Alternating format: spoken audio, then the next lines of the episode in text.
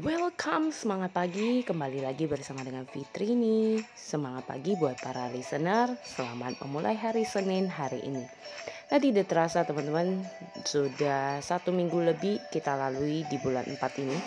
Nah kali ini di episode yang terbaru ini Saya mau sharing tentang bagaimana sih uh, cara saya bisa keluar dari zona nyaman saya.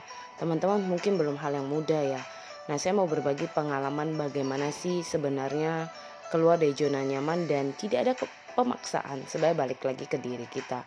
Kalau Anda merasa apa yang Anda lakukan, eh, pekerjaan apa yang Anda dapatkan dan itu membuat zona nyaman buat Anda atau aman, ya it's okay fine, let it go, bukan mendengar apa yang orang katakan.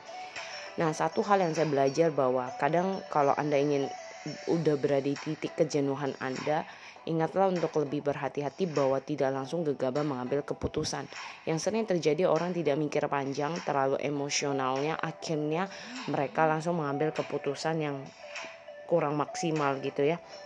Nah, satu hal yang saya mau berbagi kepada teman-teman adalah penting sekali untuk kita belajar uh, menjaga diri kita. Bagaimana sih untuk kita bisa menahan emosi dan yang kedua juga bagaimana supaya kita bisa lebih maksimal lagi. Nah, kalau di zona nyaman itu sebenarnya kadang membuat kita ya fine-fine aja menjalani hidup let it go seperti itu.